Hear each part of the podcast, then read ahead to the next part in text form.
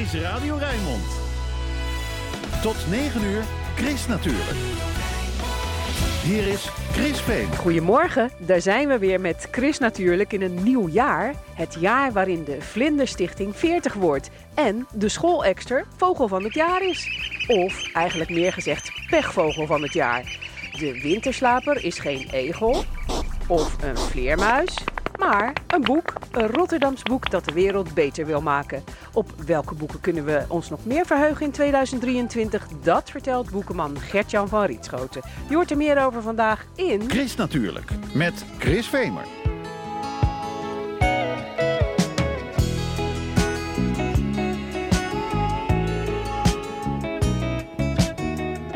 You're looking kind of lonely, girl. Would you like someone new to talk to? Oh, yeah, alright. I'm feeling kind of lonely too, if you don't mind. Can I sit down here beside you? Oh, yeah, alright. If I seem to come on too strong, I hope that you will understand. I say these things cause I'd like to know if you're as lonely as I am. And if you'd mind sharing the night together. Oh, yeah. Sharing the night together.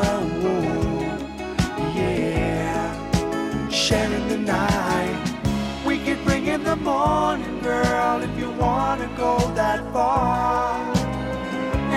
Tomorrow finds us together right here, the way we are, would you mind sharing the night together? Ooh, yeah, sharing the night together.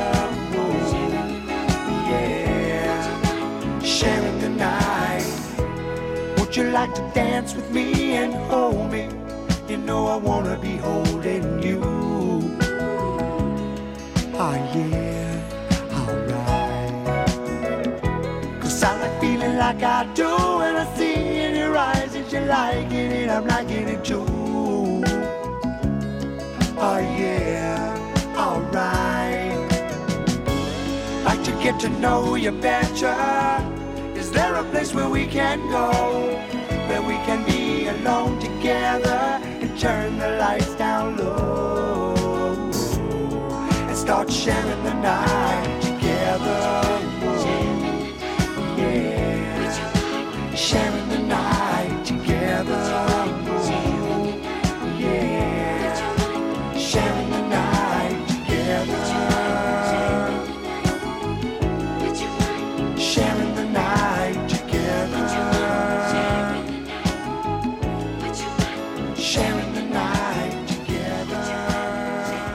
Goedemorgen allemaal. We zijn blij dat we weer eh, terug zijn eh, na een eh, mooie winterstop. En wij hebben aan de lijn Kars Veling van de Vlinderstichting. Want de Vlinderstichting die bestaat eh, 40 jaar. Ik ben eigenlijk heel erg benieuwd, Kars Veling. welke vlinder kan 40 jaar worden? Goedemorgen. ja, goedemorgen. Geen enkele vlinder, tenminste in Nederland niet. Het zou best kunnen dat ergens in de tropen, maar dat verwacht ik eigenlijk niet. Vlinders zijn eh, ja, hele kortlevende beestjes. Nou, soms leven ze best wel lang, maar vooral als rups. En de vlinder zelf, ja, als een vlinder uit de pop is gekropen, dan, dan groeit er echt niks meer aan. Dus zodra die gaat vliegen, gaat hij slijten. Ja, en op een gegeven moment, als hij een paar dagen heeft rondgevlogen, is die vaak gewoon eh, op. En dan, eh, dan sterft hij. Ja, Ehm, nou is het eh, de hartstikke eh, warm geweest eigenlijk voor de tijd van het jaar, eh, begin januari. Het wordt nu weer wat kouder, veel regen. Wat, wat merken vlinders daarvan? Want ze zijn nu dan in winterslaap? Nou, de meeste vlinders die zijn eitje, rups of pop, hè, ergens in de plantengroei. Er zijn er een paar die als vlinder overwinteren. Bijvoorbeeld de dagpauwoog en de citroenvlinder. Een aantal hele bekende vlinders. Ja, en die die gaan ervan uit dat de winter koud is en dan zitten ze stil. En wat ik net zei, hè, als ze stil zitten, dan slijten ze niet, dus dan kunnen ze heel lang gaan leven. Zodra het warm wordt, zoals nu afgelopen tijd, hè, dat het 15 graden is, ja, dan komen ze toch uit winterslaap, gaan ze bewegen, gaan ze slijten. En er is op dit moment natuurlijk helemaal niks te halen voor ze. Dus op een gegeven moment als dat te, te lang duurt, dan gaan ze echt uh, dood. Dus het is niet goed voor vlinders dat het warm is in de winter. Nee, ja, voor uh, veel meer uh, dieren en planten geldt dat eigenlijk. wij ja. hebben het over de Vlinderstichting. 40 jaar, dat klinkt eigenlijk niet eens zo lang. Ja, we zeiden net voor een vlinder wel, maar voor de Vlinderstichting valt het nog wel mee. Ja, valt mee, maar toch, ik vind het al een gigantische periode. Maar ja, het was 40 jaar geleden echt nodig dat er iets gebeurde met die vlinders. En uh, het is ook heel fijn dat we toen inderdaad uh, zijn begonnen al. Want ja, je ziet dat het nog steeds niet, niet uh, oké okay is. Hè. De, de, vlinders gaan nog steeds achteruit. Dus wat dat er gaat, hadden we misschien wel 20 jaar of 50 jaar eerder moeten beginnen. Ja, want is er wel wat te vieren? Want het gaat helemaal niet goed met insecten. Nee, klopt. Uh, maar er is wel wat te vieren. Het feit dat er gewoon nu veel meer aandacht is voor, uh, voor beheer voor vlinders. Hè. Vroeger, dan praat ik over 40 jaar geleden, ja, ook natuurbeheerders. Die, hadden, die wisten wat van vogels, die wisten wat van planten. Maar wisten helemaal niks van insecten. Ook niet van de insecten die bij hun op het terrein zaten. Dus er werd helemaal geen rekening mee gehouden. Tegenwoordig zie je dat er echt, ja, zeker bij natuurbeheerders, maar ook bijvoorbeeld bij gemeenten, echt rekening wordt gehouden met vlinders en ook in het beheer rekening gehouden. En daar zie je ook positieve effecten van. als dat niet zou zijn gebeurd, zou het nog veel slechter zijn geweest met, uh, met de vlinders. Ja, want uh, vertel eens, met welke vlinder gaat het bijvoorbeeld goed? Een hele leuke soort waar, uh, ja, die eigenlijk uitgestorven was in Nederland. Dat is de keizersmantel. Een gigantisch grote parelmoervlinder. Een beest dat ik uit het buitenland echt, uh, echt ken, maar in Nederland nog nooit had gezien. Nou, die is plotseling een jaar of tien geleden echt hier binnengekomen. En die zit nu echt overal verspreid in het land. Ook bij jullie in de buurt in de duinen, daar komt hij ook echt, echt veel voor. En dat is, dat is echt een heel positief verhaal. Tenminste positief leuk als je van vlinders houdt om zo'n vlinder te zien heel veel van de vlinders waarmee het goed gaat, dat zijn vlinders die reageren op de klimaatverandering. En die klimaatverandering is natuurlijk ja, helemaal niet goed. Juist, nee. dan krijg je wel wat nieuwe vlinders door, maar je gaat ook heel veel verliezen. En ja, dus wat dat er gaat, ook daar, je kunt blij zijn als er een nieuwe soort komt, maar ja, als je kijkt waardoor dat komt, dan word je toch weer wat somberder. Ja, maar nou laten we dan toch nog even bij dat vrolijke nieuws uh, blijven. Dan, uh, als je uh, in de lente in de duinen gaat wandelen, wanneer zou je die keizersmantel dan zien? Het is een zomervlinder en in de loop van juni, juni komt hij tevoorschijn. Dan, ja. uh, en dan kun je hem ook niet missen hoor. In Meijendel bijvoorbeeld, ik, hè, ik weet een pannenkoekenhuis daar in Meijendel. Nou, als je daar gaat zitten en een pannenkoek gaat eten, er staat een vlinderstruik naast. Nou, zodra die gaat bloeien, in de loop van juni, dan zou je daar vanaf, van achter je pannenkoek zou je die keizersmantel kunnen zien. Ja. Uh, een van de activiteiten om het jubileum te vieren is een uh, gedichtenwedstrijd. Zijn er al mooie inzendingen binnen? Ik heb ze niet gezien. Ik ben niet in de, in de, in de jury. Ik weet dat er al tientallen gedichten binnen zijn uh, gekomen. Ja, vlinders die spreken natuurlijk enorm tot de verbeelding. Hè, door de kleuren, door de, de vrolijkheid die ze een beetje uitstralen. Maar ook die, die metamorfose. Hè, dat het een rupsje dan verandert in zo'n vlinder. En dat zal ongetwijfeld in die gedichten ook uh, flink terugkomen. Er zijn er al flink wat uh, ingezonden. Maar goed, tot 1 februari kun je nog meedoen. Ja, en wanneer wordt de winnaar bekendgemaakt? Die wordt bekendgemaakt op 4 maart. Dan hebben wij onze landelijke vlinderdag. Dan komt uh, alle vlinderaars uit Nederland komen naar Wageningen en daar hebben we een uh, gezamenlijke dag. En nu extra feestelijk natuurlijk, omdat we 40 jaar bestaan. En dan wordt uh, ja, de, de winnend, het winnende gedicht wordt, wordt dan bekendgemaakt. Ja. En de jury, dat is Hans Dorrestein, een bekend ja, zanger. En ook de stadsdichter van Wageningen. Die twee die gaan de gedichten allemaal beoordelen en uiteindelijk de winnaar uitkiezen. Ja, en wat is dan nog meer? Noem eens wat hoogtepunten in het kader van het jubileum. Nou, heel leuk is dat we een vlindervlucht door Nederland gaan maken. We gaan uh, iedere maand naar een provincie toe om daar ja, een vlinder en ook ja, bijvoorbeeld vrijwilligers die daar heel actief zijn, of, of, werkgroepen die heel actief zijn, of gemeenten die heel actief zijn, om die in het zonnetje te zetten. We beginnen nu deze maand in Overijssel. Volgende week zitten we in Zwolle en dan gaan we de Sleedoornpage zoeken. Midden in de winter een vlinder zoeken, maar ja, dat is een vlinder die je met eitjes uh, moet gaan zoeken. Die eitjes zitten in de sleedoorn. Dus daar gaan we met een hele groep mensen uh, ja, Zwolle onveilig maken. Het lijkt me een leuk maand daarnaast, uh, is, Ja, een maand daarna zitten we in Flevoland. En Zuid-Holland is in juli aan de beurt. En waar we dan precies zitten en wat we daar allemaal uit gaan voeren is nog niet bekend. Maar als je onze site bijhoudt, hè, we hebben een hele hele site over die 40 jaar Vlinderstichting. En dan, uh, daar staan alle activiteiten op. Want ook in Zuid-Holland gaan we iets heel, uh, heel leuks doen in juli. Nou, dan komen we gewoon zeker nog een keertje uh, bij je terug. Hè? Want dan is het volgens mij ook weer tijd voor de tuinvlindertelling. Ja, wie dus meer wil weten, die kijkt eventjes op de vlinderstichting.nl voor meer informatie. al bij de, bij de 40 jaar. En dan kun je zien wat er allemaal op stapel staat. En daar zie je ook van hoe je dat gedicht kunt, kunt insturen. Uh, Kars, mag ik jou en alle andere mensen die de Vlinderstichting een warm hart toedragen een mooi uh, vlinderjaar wensen? Heel hartelijk bedankt. Ja. Dankjewel. En uh, wij hebben een heel mooi vlinderlied klaarstaan van Boudewijn de Groot. Kars, oh, tot een volgende keer. Soms als ik een vlinder zie, denk ik, word jij nou nooit moe? Je fladdert maar van hot naar her, tot vervelens toe. Kijk, als ik een vlinder was, dan bleef ik zitten waar ik zat. Lekker rustig in de zon, zomaar wat wiegen op een blad. Af en toe wat knabbelen op een stukje groen. Even naar een zachte bloem en een lekker tukkie doen.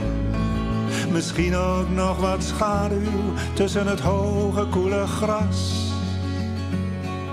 Ja ik zou het wel weten als ik een vlinder was. Maar ik ben geen vlinder, ik ben maar een mens. En een vlinder worden blijft een onvervulde wens. Trouwens, al zou ik een vlinder zijn, dan blijft er een bezwaar. Want om op een bloem te zitten ben ik veel te zwaar. Alleen in mijn stoutste dromen kan ik een vlinder zijn. Lekker aan het fladderen in de warme zonneschijn. Van hot naar her naar alle bloemen toe. Oh jee, wat zeg ik nou? Pardon, ik zou alleen maar blijven zitten. Een beetje niks doen in de zon. Maar de vlinder zei, als ik niet fladderen kan, is er voor mij niks aan. Ik zou me dood vervelen. Laat mij mijn gang maar gaan. Dus als je ergens in de zon een fladderende vlinder ziet, dan weet je, die heeft veel plezier. Die verveelt zich niet.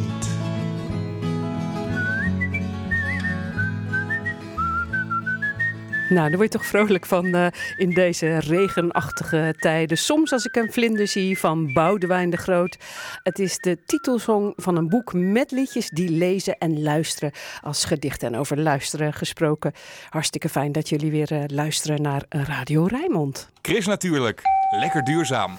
De wereld verbeteren, dat zit er bij Fons Burger al van jongs af aan in. Omdat het nog niet zo gaat als hij wil, heeft de Rotterdamse journalist en ondernemer in het boek 2125 De Winterslaper zijn eigen ideale wereld geschapen nou ja, bijna ideaal. Want hoofdpersoon Max, die na 100 jaar ontwaakt uit een kunstmatige winterslaap, heeft nog wel wat op- en aanmerkingen over het leven dat hij in de toekomst aantreft. Maar het komt dichtbij ideaal.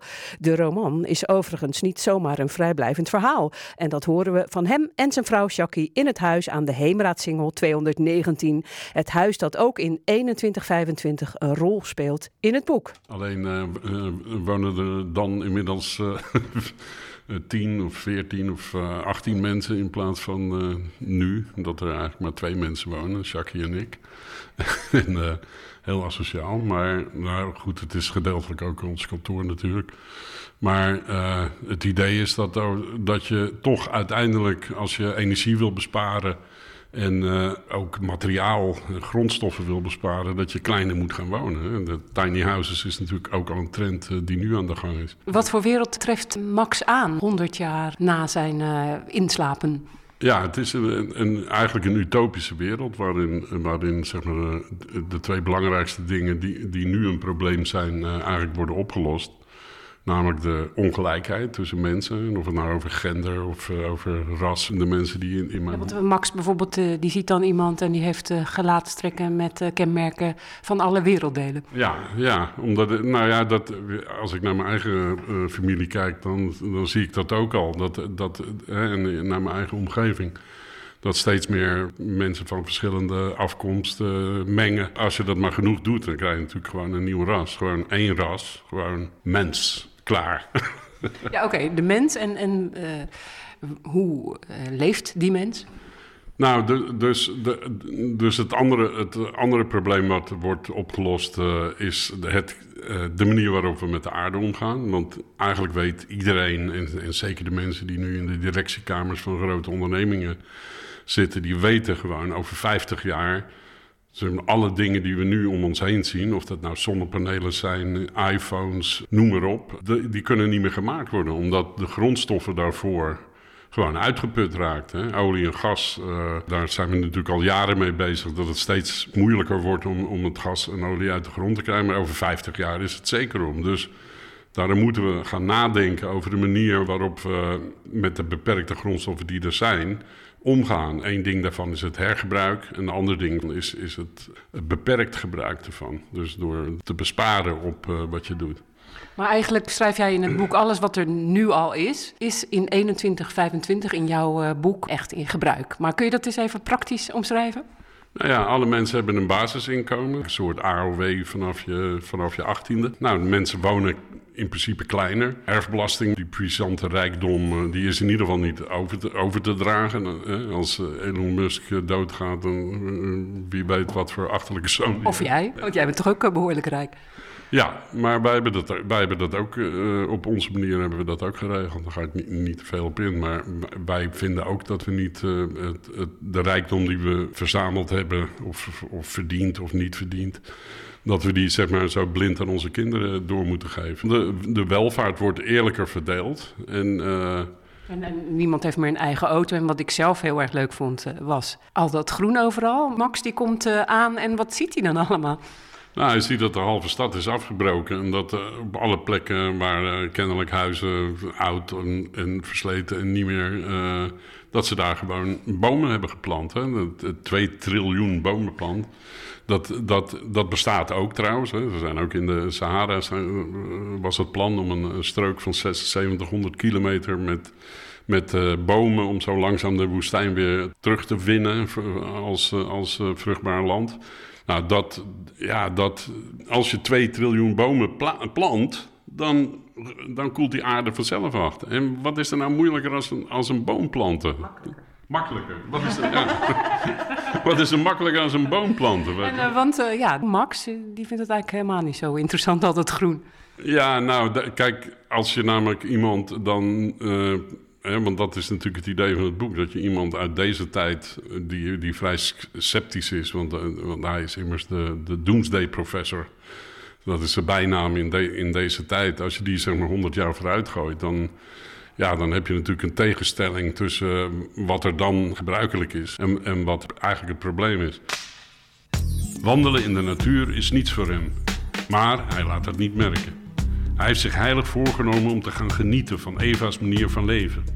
Kom, we gaan erop uit, had hij gezegd via het scherm. Het park Midden Delftland is een enorm natuurgebied met een oerbos. Stukken moeras, vennetjes en spontane zandverstuivingen. De dorpen die hier eens lagen zijn allemaal verdwenen. Het asfalt is opgerold, de klinkerwegen geraapt. Hier en daar zie je nog wat muren overeind staan van een boerderij overwoekerd door gewelddadige natuur. Het is een vogelparadijs, vol luid gekwetter en gefluit, gekwaak van brulkikkers en gekrakeel van hanen. Het werkt Max op zijn zenuwen, maar hij laat het niet merken. Jackie, wat vond jij uh, van het boek? Zou jij daar willen leven in die tijd? Nou, er zitten heel veel dingen zijn gerealiseerd waar ik uh, al jarenlang voor strijd. Dus dat zou ik heel graag willen zien. Een van de dingen die me enorm aanspreekt in het boek is dat uh, veel meer lokaal wordt geproduceerd en dat er wereldwijd dingen worden bedacht en dat ze dan lokaal worden geproduceerd. Dat spreekt me gewoon ontzettend aan zoals ik het zie, heeft die wereld, zoals Fons hem verbeeldt in 2125, heeft een, een nieuwe balans bereikt. Een goede balans tussen dingen die, die mensen veel gelukkiger maakt en heel veel uh, strijd oplost. Dus er is uh, veel minder verschil tussen rijk en arm. De, eh, de welvaart is beter verdeeld. Maar ook mensen kunnen aandacht geven aan andere dingen door het basisinkomen. Mensen kunnen beter voor elkaar zorgen. Er zijn minder frustraties. Maar daardoor krijg je ook veel minder goede kunst, denk ik. Om maar wat te noemen. En misschien is dat ook helemaal niet erg. Want ik liep gisteren bijvoorbeeld in het park en, en ehm, er kwam een heel zwerm vogels voorbij. En toen dacht ik, ja, eigenlijk is het gewoon art in the sky. Dus misschien als we dan veel meer in balans zijn, zien we dat ook veel meer. Maar het, het, kwam bij mij een beetje over. Denk, waar is de rock roll hier een beetje in? De enige bedoeling die ik met het boek heb gehad, is dat ik gewoon wil dat mensen gaan nadenken over het, het achterlijke groeimodel en dat achterlijke gepolariseerde wereld waarin we nu leven. En, en dat dat gewoon eindig is. Heb je dit boek nou geschreven om de wereld te veranderen of wilde je gewoon een leuk boek schrijven? Nee, ik ben natuurlijk al mijn hele leven bezig met... Uh, toen ik acht was, dan had ik de missieclub. Toen ging ik uh, melkdoppen ophalen voor de, de, missie in Afrika. Ja, dat is iets wat er met de paplepel is ingegoten. Maar uh, ja, schrijven, dat, dat kan ik het best. Dus ik dacht, ik schrijf er gewoon uiteindelijk een boek over. Ja, en dat je dan daarna verder gaat, hè? Dat, dat dit boek niet een losstaand iets is... dat wist je ook al van tevoren. Ja, dat, nou ja, dat, dat hoopte ik. Dat, uh, dat, dat het op een gegeven moment dat mensen zeggen: Oh, daar gaan we wat mee doen. En denk je dat jongeren, want die hoop je dan ook, dat die het ook echt gaan lezen? Nou, nee, ik, ik, ik denk dat dat moeilijk is. En we zijn dus ook met allerlei andere. Hè, we hebben ook een gesproken boek, uh, door Paul van Soest ingesproken. We hebben ook een e-pub. We zijn ook bezig met een verkorte versie van het boek, een verhaal. Ik ben uh, begonnen met het schrijven van een, miniserie voor de televisie. Op basis van het, van het boek. We gaan nu naar, de, naar het Zatkin in, in, in Rotterdam, een school met 3600 leerlingen. Om te kijken van hoe kunnen we dat idee Van ga nou eens nadenken over, over 100 jaar in plaats van over 10 of 20 jaar, wat, wat nu heel veel gebeurt. Om dat zeg maar te laten landen bij jongeren. Nou, het is eigenlijk een uitnodiging om te gaan nadenken over wat voor toekomst wil jij nou eigenlijk. En daarom zijn we dat project 2125 ook begonnen. Omdat um, onze boodschap is eigenlijk dat de, de, de toekomst die jij wil, de wereld die jij wil zien over 100 jaar die ontwerp je nu. Elke beslissing die je nu neemt, alles wat je in je mond steekt, alles wat je koopt, waar je op stemt, dat bepaalt gewoon hoe de wereld eruit ziet over 100 jaar. Het boek 2125 De Winterslaper van Fons Burger kost 10 euro. Er is één luisteraar die dit boek kan winnen. Dan moet je bellen 010 436 4436. Dan maak je kans. En wil je meer weten over het toekomstproject? Kijk even op de site van chrisnatuurlijk.nl voor een linkje met meer informatie. Hier is Simply Red Sunrise.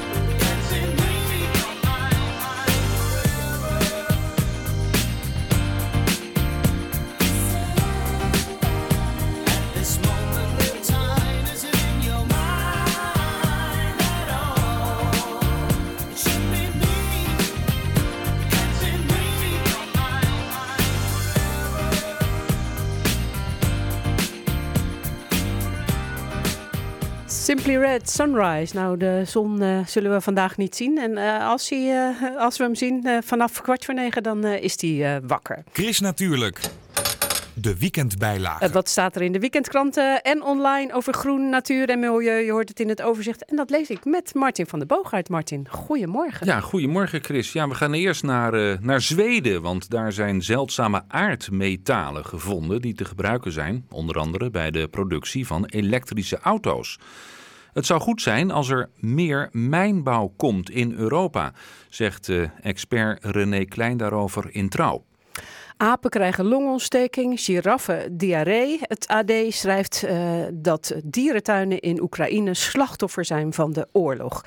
De hokken kunnen niet verwarmd worden en dat levert schrijnende toestanden op voor de dieren. En de tijger was in Nepal, of Nepal moet je geloof ik zeggen, hè? Uh, met uitsterven bedreigd. Maar het uh, dier is terug in de jungle. Ja, keerzijde is dan wel dat uh, de dorpelingen in de buurt van die jungle hun leven niet meer zeker zijn. Je leest erover in de wetenschapsbijlage van de Volkskrant. Ja, geeft de wolf maar weer de schuld. Alleen het dier dat in november vorig jaar een schaap heeft doodgebeten in een dorpje in het noorden van Friesland was geen wolf, maar een goudjakhals. Het lijkt erop dat dit roofdier zich daar heeft gevestigd, schrijft Trouw. Nou, nou maar hopen dat de tijger zich niet gaat vestigen in Friesland, want dan wordt het echt gevaarlijk. um, ja, dan nog kattennieuws in het uh, eh, AD Rotterdam. De stichting uh, Zwerfkatten Rijnmond bestaat dinsdag 20 jaar. Wethouder Vincent Karremans komt langs. Hij heeft eh, volgens de krant zelf een kat uit eh, de opvang. En ja, wij van Rijmond zijn er ook bij. Kattenliefhebber en collega Erik Lemmers zendt dinsdag met Dwars door Rijmond live uit vanaf de jarige zwerfkattenopvang. Ja, ben jij een kattenliefhebber? Nee. ben je een liefhebber van dieren? Uh, nee. Oh, nou, ga dan maar weg. Dankjewel Martin van den Boogaard met het groene nieuws uit de weekendkranten. En dan heb ik hier het favoriete geluid van onze weerman Stefan van der Gijzen. Toch, Stefan? dat is regen. Ja, zeker. Ja, heerlijk. Ik vind Voor het, geval je het niet mocht herkennen. Ja, nee, ik vind het, uh, ik vind het best. En uh, wat dat betreft komen we vandaag wel enorm aan ons trek hoor. Want ja, het is uh, vandaag een bewolkte en grijze dag met langdurig en veel regen dus. Op dit moment uh, trekt er een enorm groot regengebied onze regio binnen. En die is niet van plan om onze regio voor het avonduur weer te gaan verlaten. Dat regengebied gaat ons tracteren op een volgende sloot aan regenwater in deze toch al kletsnatte tijd. Met op veel plaatsen opnieuw 10 tot 20 mm. En het zou zomaar eens kunnen dat we daar ook weer boven gaan komen. Nou, als klap op de vuurpijl vandaag krijgen we daardoor uh, krijgen we ook nog eens veel wind uit het zuidwesten. Uh, hoor je me nog, Chris? Jazeker, ja, ja Nee, je zit aandachtig te luisteren. Boven land kan het soms krachtig waaien, windkracht 6. En aan zee waait de wind soms zelfs stormachtig, windkracht 8. En is er vooral daar ook kans op zware windstoten. Ja, nou, is nee, ja, ik zat te denken van eh, als ik straks weer naar huis ga. En, dan, en die regen en die wind op de brug. Jeetje, Mina, op je fiets hè ja. dan. Ja, klopt. Ja, dat, dat, het houdt inderdaad maar niet op. En uh, dat is wel vrij pittig overigens inderdaad wat ik begreep van, uh, van mensen. Als je dan lopend of vooral fietsend de Erasmusbrug over moet. Ja, dan schijnt dat een enorme uitdaging uh, te zijn. En, ja, ik ga de uitdaging aan, Stefan. Ja, je zal wel moeten, denk ik. is er dan uh, geen enkel lichtpuntje te benoemen vandaag? Nou, heel misschien is dat dan de temperatuur. Want met 11 graden daar is het nog steeds uh, zacht buiten. Ja, maar nou, het wordt, wordt kouder, het dan... had ik uh, gehoord. Ja, dat klopt zeker, ja. En um, ja, ik denk dat mensen zich vandaag ook wel zullen afvragen van... ja, wordt het dan ooit nog eens droog? Nou, dat gaat zeker gebeuren. Vanaf de avond pas, dan trekt de regen naar het oosten weg... en wordt het droger vanuit het westen met vannacht ook een paar opklaringen. De temperatuur daalt naar een graad of 7 en de zuidwestenwind die neemt tijdelijk wat in gas terug. En ik zeg bewust tijdelijk... Want morgen, ja, dan ziet het weer er wel wat beter uit in de vorm van wat zonneschijn. Er vallen dan een paar buien. Um, maar we zitten dan wel in wat koudere lucht. Zeker later op de dag kan er ook wat hagel bij zo'n bui zitten. Temperatuur is dan met 7 graden frisjes uh, voor de tijd van het jaar. Uh, maar is wel overigens wel iets normaal voor de tijd van het jaar. Ja, en die zuidwestenwind dus, die gaat morgen opnieuw een hoofdrol spelen. Want deze gaat weer toenemen naar vrij krachtig of krachtig bovenland. Dat is een windkracht 5 tot 6. En hard, mogelijk even stormachtig windkracht 8 aan zee. Met opnieuw dan kans op zware windstoten. Dus ik denk dat het al met al een hele gure dag is morgen. Nou, en je zei het al even, het wordt kouder volgende week. Nou, dat gaat zeker kloppen, want maandag dat wordt een hele interessante weerdag. Dan is het de vraag wat een volgend naderend lage drukgebied precies gaat doen. Uh, trekt deze zuidelijk genoeg langs, dan valt de eventuele neerslag soms ook in de vorm van natte sneeuw of zelfs misschien wel sneeuw tijdens de meest intense neerslag. En bij een noordelijke koers zal het veelal om regen gaan. Nou, volgens de laatste berekeningen, Chris, gaan we sneeuwvlokken zien aanstaande maandag. Ik verwacht geen sneeuwlandschap, maar goed, als het echt eventjes goed doorsneeuwt, kan het misschien best eens eventjes hier en daar wat aanwitten. De temperatuur loopt op naar een graad of 5, maar zal tijdens intense neerslag een stuk lager liggen. De wind komt die dag dan tijdelijk uit het oosten, daardoor is er dus ook kans op natte sneeuw. Maar ik moet zeggen wel bij, het is allemaal nog heel erg onzeker voor de maandag. Met morgen wellicht meer duidelijkheid en ik zou daarvoor zeker ons weerbericht op Rijnmond.nl in de gaten houden. Ja, en je moet gewoon uh, ook weer uh, luisteren vanmiddag om uh, half één. Want ja. dan ben je er in zaterdagmiddag live met Ruud de Boer. En ik ben dat een klopt. beetje flabbergasted hoor, van, van al dat weer. Want het zijn wel alle weer, weersoorten Elementen. door elkaar hè? Ja, klopt. Het is alles bij elkaar. Het is voor ons, uh, voor ons weermannen vind ik het wel ja, helemaal fantastisch om dit dan zeg maar te kunnen brengen. Hè? In ja. plaats van bijvoorbeeld een grijze droge dag wat twee weken aanhoudt. Dus uh, er is een hoop uh, te zeggen en te doen. En ook veel onduidelijkheid. Dus er zal ook elke dag wel weer wat nieuws te vertellen zijn. Maar dat houdt het alleen maar leuk. Ja, wij houden het in de gaten. En jij helemaal. Dankjewel Stefan. Fijn weekend. Is goed. Hoi hoi. hoi, hoi. Wat ruist er door het struikgewas? Chris natuurlijk. Op Radio Rijnmond.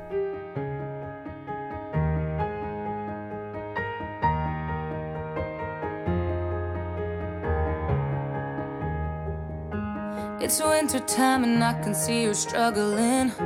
Some friends are on that holiday you've never been. You're dark inside, so people won't be looking in. Lift your chin, close your eyes, I'll be by your side. Cause I sigh, I can get you out of my mind. I'm looking at the stars in the sky while you're fighting with your angels in white.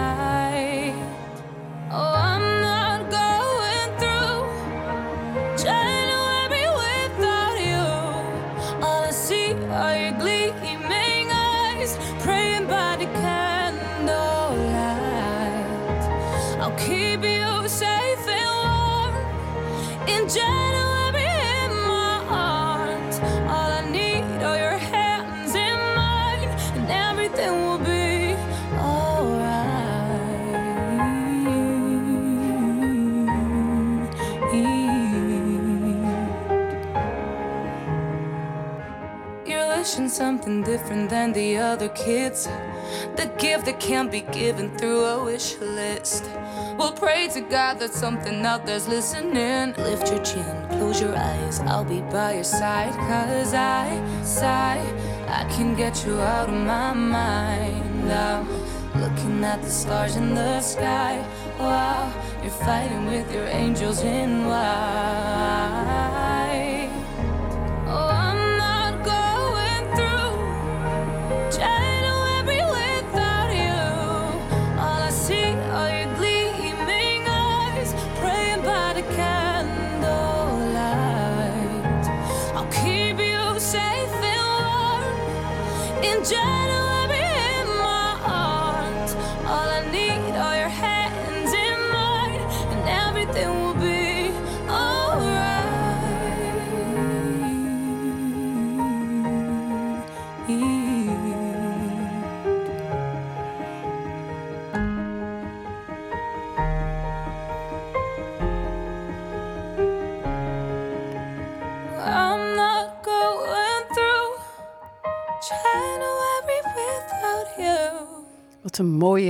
Januari-plaat hier bij eh, Radio Rijnmond eh, van Davina Michel. De natuurtip van Chris natuurlijk.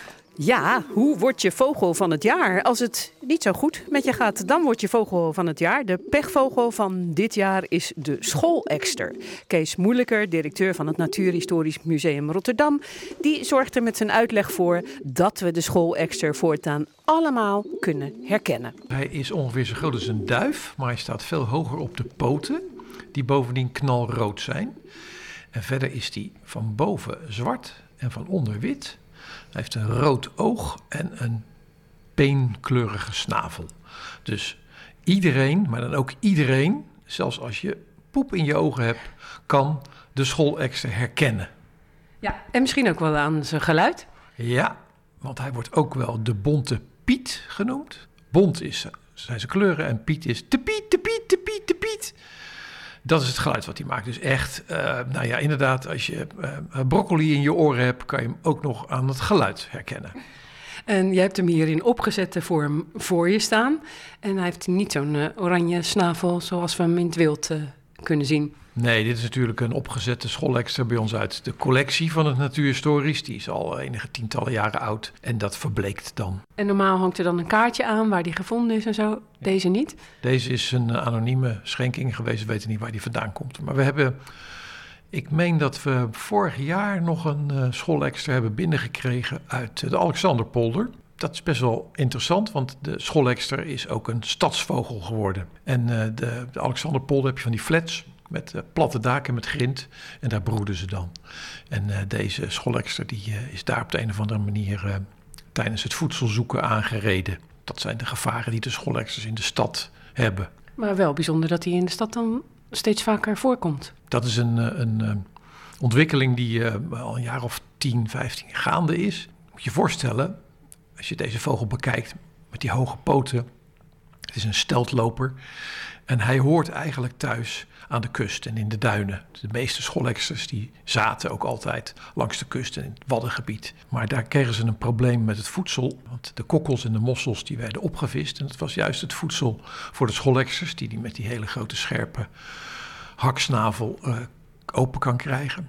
Uh, dus die schoolexter is langzaam van een kustvogel veranderd in een vogel van de weide, de akkers, de polders. Daar deed zich vervolgens ook weer een probleem op problemen waar ook de grutto en de kieviet en de kempaan mee te kampen heeft. De verdroging van die polders. Dus ze konden geen voedsel meer uit de grond halen.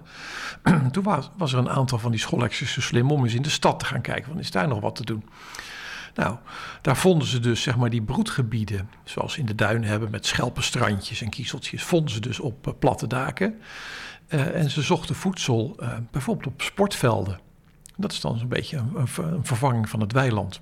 En dat gaat eigenlijk best wel goed. Alleen zijn er natuurlijk in de stad weer uh, andere gevaren. Dat is een beetje het probleem natuurlijk. De, de die legt uh, drie, vier eieren. Die komen uit en de jongen zijn dan gelijk actief. Die kunnen gelijk lopen en lopen zelf al een beetje voedsel op te, op te zoeken. Worden dan wel gevoerd door de ouders. Maar als je natuurlijk boven op een dak uh, uit het ei komt... En uh, ja, je, je, vader en moeder loopt weg of vliegt weg, dan weer erachteraan. En dan duikelen ze vaak gauw van het dak af. En dat loopt niet altijd goed af. Dan kunnen de, ze kunnen er wel tegen hoor, tegen een flinke val. Het zijn natuurlijk ook een soort pluizenbolletjes. Maar ja, dan gaat er wel eens een keer eentje kuk, helaas. Of verbreken een pootje. Het lijkt alsof ze zich best goed aanpassen. Maar ja, toch is dit de vogel van het jaar. En een ander woord is de pechvogel van het jaar. Ja, want het, nou, hij was al eens een keer, uh, volgens mij was hij 15 of 20 jaar geleden ook al vogel van het jaar. En dat, dat betekent inderdaad, dat is niet goed. Dan, gaat, dan, is er iets mis met die vogel, dan gaat het achteruit. En dat is nog steeds het geval. Dus hoe uh, flexibel ze ook zijn, ja, het gaat nog steeds niet goed. Het aantal lopen nog steeds met minimaal 5% per jaar achteruit. Hè, dus dat telt lekker op. Op een gegeven moment zijn er daar helemaal geen schoolexters meer. En Nederland was natuurlijk, en dat gold natuurlijk ook voor de, voor de, voor de grutto, uh, echt een schoolexterland. Grote aantallen, zowel broedend als overwinterend als trekvogel. En dat is nu natuurlijk eigenlijk afgelopen. En die, die paar, we weten ook niet precies hoeveel schoolexters in de steden uh, wonen. Hè. Dat, dat wordt geschat op ongeveer 4, 5 procent. Dat is natuurlijk heel weinig. En dat is ook de reden waarom vogelbescherming en uh, Sovon aandacht vraagt voor de, voor de schoolexter. Om mensen te laten tellen. Vooral in de stad. Dus dat is heel belangrijk dat we dat in kaart brengen. Dat je, als je een schoolexter in de stad ziet, dat je dat meldt. Maar dat moet je nu niet doen, want uh, nu zijn ze er toch helemaal nog niet. Tenminste in de stad.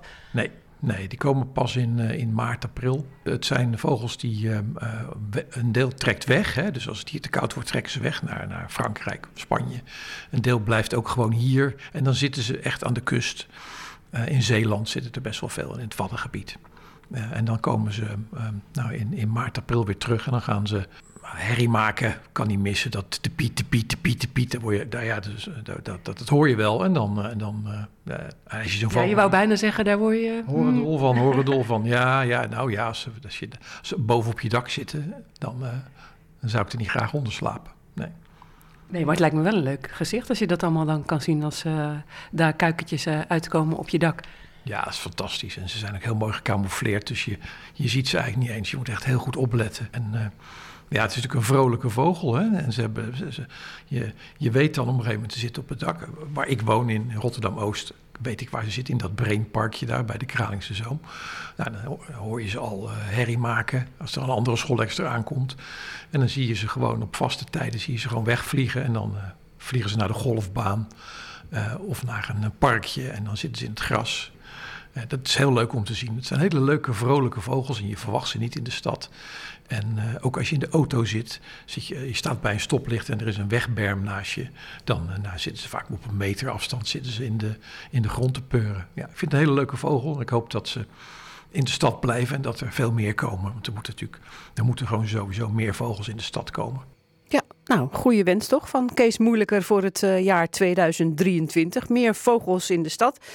En de vogel van het jaar is dus de schoolekster en hij klinkt zo.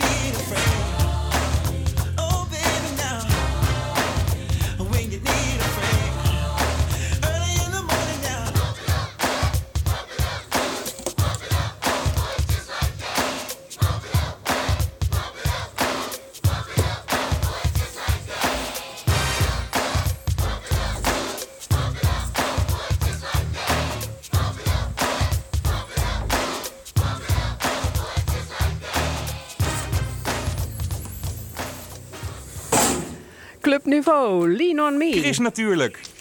Lekker lezen. Een nieuw boekenjaar is begonnen. Gertjan van Rietschoten van de boekhandel uit Rotterdam-IJsselmonde staat klaar om te vertellen welke boeken, op welke boeken hij zich in het nieuwe jaar verheugt. Gertjan, goedemorgen. Heel goedemorgen, dag Chris. Hallo, er komt weer heel veel uh, leesvoer aan, Gertjan. Uh, ook uh, vervolgen op hele populaire boekenseries. Klopt, ja. De, als je dan met inderdaad een stapeltje niets naar de studio moet komen, in feite geen boeken nog om te laten zien, ja, dan is het in ieder geval leuk om te beginnen met twee boeken die moeten gaan verschijnen, heel binnenkort. En echt heel bekend zijn, want iedereen heeft daar een beeld bij. de eerste is een nieuwe lood aan de stam van Hendrik Groen boeken. Hendrik Groen kennen we sinds 2014 natuurlijk al met zijn geheime dagboeken. Uh, verfilmd ook, met André van Duin. Iedereen bekend mee. Er komt nu in mei een nieuw deeltje. Een, een los deeltje, een los verhaal is dat, met nieuwe hoofdpersonen. En die hoofdpersonen, 60ers, gaan naar Benidorm om daar te overwinteren, denk ik. dus ik denk een, feesten, een recept. Denk ik. Precies, ja, ik zie ze al helemaal gaan. Op de voorpagina staan ze met uh, rollators en met uh, scootmobiels afge, afgebeeld. Dus het zijn wat oudere mensen. En, maar feesten zullen ze, denk ik, als ze naar Benidorm gaan. Ik denk het vast, zeker. Uh, en de andere die ook aan zitten komen, ja, en wie weet het haast niet. Het laatste deel van de serie van de Zeven Zussen natuurlijk. Gisteren nog iemand enorm blij mee kunnen maken die kon vertellen dat het boek er nou eindelijk gaat komen. 11 mei. Uh, met achtste deel dus. Uh, maar Lucinda hoe zat het nou ook weer, Gert-Jan? Want uh, die, die Lucinda Riley, die schrijfster, die is overleden. Ja, dat klopt inderdaad. 21, 2021 is al overleden. En sindsdien uh, nou, uh, is het wachten op het laatste deel. Want dat is toch wel inderdaad in de grondverf al uh, helemaal opgezet door haarzelf, door Lucinda. maar het is afgeschreven door haar zoon, Harry, Harry Whittaker. Um, en op die manier is toch nog een, een waardig slot aan het verhaal te verwachten. Weten we eindelijk hoe het met Pa Solt gaat aflopen en wie het nou precies is. Ik heb mensen gehoord die het al gelezen hebben uit de uitgeverij. Die zaten met tranen in de ogen hoe het afliep. Dus dat belooft oh, wel wat. Nou, goed, uh, moeten we er ook nog eventjes uh, op wachten. En dan, dan gaan we het inderdaad uh, nu hebben over echt hele nieuwe boeken. Ja. nou ja, echt nieuwe boeken, niet van een serie. En het viel me nee. in jouw lijstje op dat jij vooral veel verwacht van boeken die iets met de regio te maken hebben. Bijvoorbeeld. Ja, dat vind ik natuurlijk. ja. ja. En dat vind ik natuurlijk wel erg leuk inderdaad. Ja, zeker om dat hier ook onder de aandacht te kunnen brengen. En ja, ik wilde inderdaad beginnen met uh, een, een, boek wat uh, bij iedereen wel een beeld uh, schetst. Als je over de Wilhelminapier bent geweest en daar hebt rondgelopen... dan heb je daar gelopen over de, um, de, de Otto Reuglinstraat. Ja. Um, en, nou, en, en, dat is dus de, de grondlegger van de Holland-Amerika-lijn in feite, de voorloper daarvan. Um, en dit boek, Reuglins Reis, wordt zijn zoon gevolgd. Um, ja, en dat is natuurlijk wel bijzonder interessant om dat in Rotterdam dan te lezen. Want je leest hoe het dus was om in die tijd op die regio uh, rond te lopen. Je krijgt een beeld bij hoe het uh, is en hoe het moet zijn geweest om met zulke een exodus uh, aan, aan, mensen over die oceaan te moeten gaan varen. Um, en, ja, en wat ook wel heel bijzonder is, het verhaal dat begint bij een, een, een, een, een, vaart, niet van een van de Holland-Amerika-lijn schepen, maar George Reugeling die stapt op in 1912 aan boord van de Titanic. En de Titanic nou, die is gebouwd door dezelfde rederij in Belfast als waar ook de Statendam 2 toen was besteld voor de Holland-Amerika-lijn. Dus nou, hij ging eigenlijk min of meer op relatiebezoek eigenlijk. Maar ja, we weten allemaal Had hoe die, die, gedaan, die reis... Ja. Nee, hoe die reis is afgelopen. Hij heeft het niet overleefd. Net zo minstens twee andere Nederlanders aan boord. Maar het heeft uh, ja, nu wel een mooi boek opgeleverd. Ja, maar waren er dan maar twee Nederlanders uh, aan boord of drie? Drie in totaal, Drie, ja. ja. ja. Wat ik begreep dus wel. Ja, waarvan dus eentje inderdaad deze bijzondere belangrijke directeur. Uh, ja, het, het, zal een select gezelschap zijn geweest op die eerste reis. ja, drie Nederlanders. Ja, en dit boek dat is geschreven door Katelijne Boland. Wie is ja. dat? Nou, we, kunnen, we kennen er nog niet van, van boeken, dit is haar debuut. Uh, maar ze, ze, is werkzaam uh, op de Wilhelminapier uh, als tekstschrijver. En ze kijkt altijd uit over de torentjes van Hotel New York. Is daardoor geïnspireerd geraakt, denk ik, ook door de verhalen die ze ja. van al die landverhuizers heeft geproefd. En ging ze afschrijven. Een debuut. Ja, nou, we, we, wachten het dus af. Hè, dat dit komt uh, pas. Ik denk dat je iedereen al helemaal lekker hebt gemaakt. Maar dit boek komt dus ja, pas sorry. in april. Ja, uh, zeker. reis van Katelijne uh, Boland. Uh, nou, iets dichterbij, 1 februari, dan herdenken we de watersnoodramp. Hè. Dat is het 70 jaar geleden. En een boek dat iets over die ramp vertelt. En dat op 1 februari ook wordt verwacht, is, is vooral een fotoboek. Klopt. Uh, fotoboek uh, van uh, luchtfoto's van Bart Hofmeester. Um, we kennen hem al vanuit ja, enorm mooie dikke pillen. Rotterdam vanuit de wolken, Rijnmond vanuit de wolken en ook Dordrecht en de Drechtstreden vanuit de wolken. Hij heeft Bart Hofmeester um, vanaf de jaren 50 vanaf 16 gevlogen en ging dan de commerciële luchtfotografie in feite nou ja, beoefenen. Hij heeft mooie foto's gemaakt die een enorm archief hebben opgeleverd. Ja, in het begin van de jaren 50, je zegt het al, 1953 uiteraard, uh, de, de, grote ramp, de watersnoodramp. Um, en hij was dus ook in de mogelijkheid, in de positie om uh, um, die foto's ook te gaan maken. En ondergelopen um, watervlakten, plekken waar hij inderdaad overheen kwam, die hij niet meer herkende van die vluchten die hij ervoor natuurlijk altijd maakte. en hij heeft er een enorm archief nogmaals inderdaad mee opgebouwd. En die zijn eigenlijk nog niet eens zo heel erg lang geleden uh, weer ontsloten met deze boeken.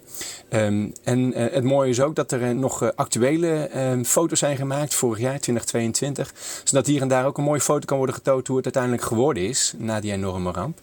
Um, en ja, die ramp wordt uh, in beeld gebracht met prachtige foto's, maar ook de, eh, de, de ontwikkeling van de deltawerken daarna. Um, dus dat is iets wat je nu dan uh, in een boek van 256 pagina's en ruim 2 kilogram kan gaan doorbladeren. vanaf 1 februari, inderdaad. Ja, watersnoodramp en uh, delta werken vanuit uh, de wolken. En dan komt er dinsdag ook nog een, een, boek uit over de watersnood voor kinderen. En dat is een roman, ja. een jeugdroman. Ja, van Martin Jongbloed. Een openingszin: Het gebeurt wel vaker dat het hard waait. Het fluiten van de wind om het huis is een bekend geluid in Zeeland. Maar nu fluit de wind niet. Hij beukt. Het huis lijkt in de weg te staan van een grote, onzichtbare reus. En uh, ja, wat er dan verder volgt. Voor de, uh, voor, de, voor de jonge lezertjes, 10 tot 12 jaar, denk ik ook een hele mooie manier om bekend te raken met alles wat er te maken heeft met uh, nou, de historische setting van dijkgraven, vloedschotten en het verhuizen naar de zolder toe met spullen waar je zuinig op bent. En, um, ja, Martin Jongbloed is een bekende. Ze heeft nu een, een watersnoodrampboek geschreven, maar ze kennen, we kennen er ook van hele vrolijke onderwerpen. Um, over, boeken over herren, een, een, kinderboek waar ze voor de kinderjury grote pluimen en, en, en, en, beloningen voor gekregen heeft.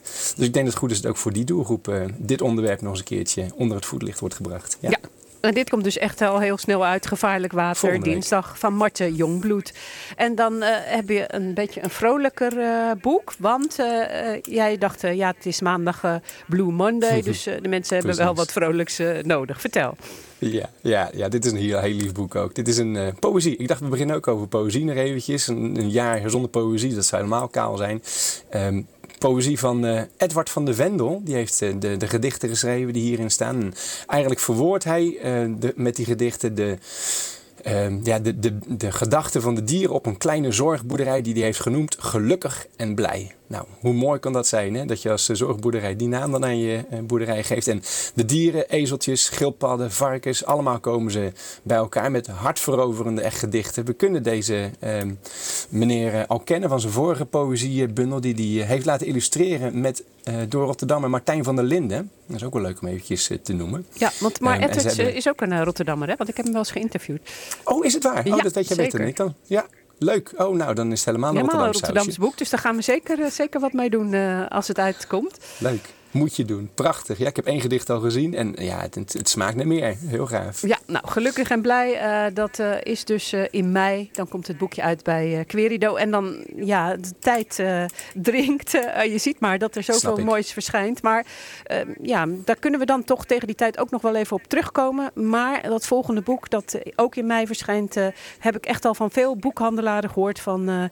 ja, daar wachten we echt op. Joods Rotterdam ja. in de Tweede Wereldoorlog. Ja, ja, het is of er nooit natuurlijk uh, genoeg over geschreven is. En dat is misschien ook wel zo. Uh, maar er is nu door Marleen van den Berg een, uh, een onderzoek bijna afgerond voor het NIOT en voor de universitair, universitaire afronding. En dat gaat over een, een drietal families waar ze zeg maar ego-documenten van heeft verzameld. Dus brieven, dagboeken. Um, en, en dat zijn eigenlijk de rode draden die door het boek heen lopen. Um, maar ja, wat je weer op een andere manier natuurlijk eigenlijk te zien krijgt, is um, ja, het leven van, van de, de Joodse inwoners in Rotterdam in de Tweede Wereldoorlog. Ook een stukje daar naartoe nog werkend. Want wat ik eigenlijk niet wist, het, ja, het was best een enorme gemeenschap, uh, ja. um, ook hier in Rotterdam. Tussen de 12.000 en 13.000 mensen, begreep ik, waar het over gaat. Waarvan het grootste gedeelte overigens geboren is uh, in Rotterdam. Um, en uh, ja, hier dus helemaal geworteld was. maar voor wie de wereld natuurlijk op zijn kop stond in mei 1940. Ja, en dat lees je dan Ehm, ja. ook van binnenuit, hè? Door, door briefwisselingen, dagboeken Ja. en zo. Ja, nou, ik ben daar ook heel eh, benieuwd naar het boek Joods Rotterdam van Marleen van den Berg. Het verschijnt eh, in mei bij eh, Querido en dan kost het 24,99 euro. En ja, ik denk dat onze collega Marcia Tap, die jij ook wel kent, hè, want die komt heel vaak bij jou Oh ja, in de winkel, dat die zeker aandacht gaat besteden, onze geschiedenisredacteur van Rijnmond. Nou, dit was nog maar echt een hele kleine greep uit de boekenberg die in 2023 zal uitkomen. En als het aan ons ligt, dan eh, zullen we eh, er nog veel van horen. Ook van jou, van Gert-Jan hier in dit programma. Gert-Jan, hoop ik. Heel Dankjewel. graag. Fijn, zeker. Dit was Chris natuurlijk, een programma van eh, Chris Vemer, Martin van der Boogaard, Bianca Put en Rob van der Meer. Die werkte mee. En volgend weekend eh, begint volgens de Chinese jaartelling het jaar van het konijn. En daarom volgende week ook in Chris natuurlijk aandacht voor het konijn. Ik wens jullie allemaal een heel fijn weekend. Veel plezier straks ook met de programma's op Radio Rijnmond. Zoals straks drie uur lang de Rijnmond Blues. Chris natuurlijk. Kijk ook op chrisnatuurlijk.nl.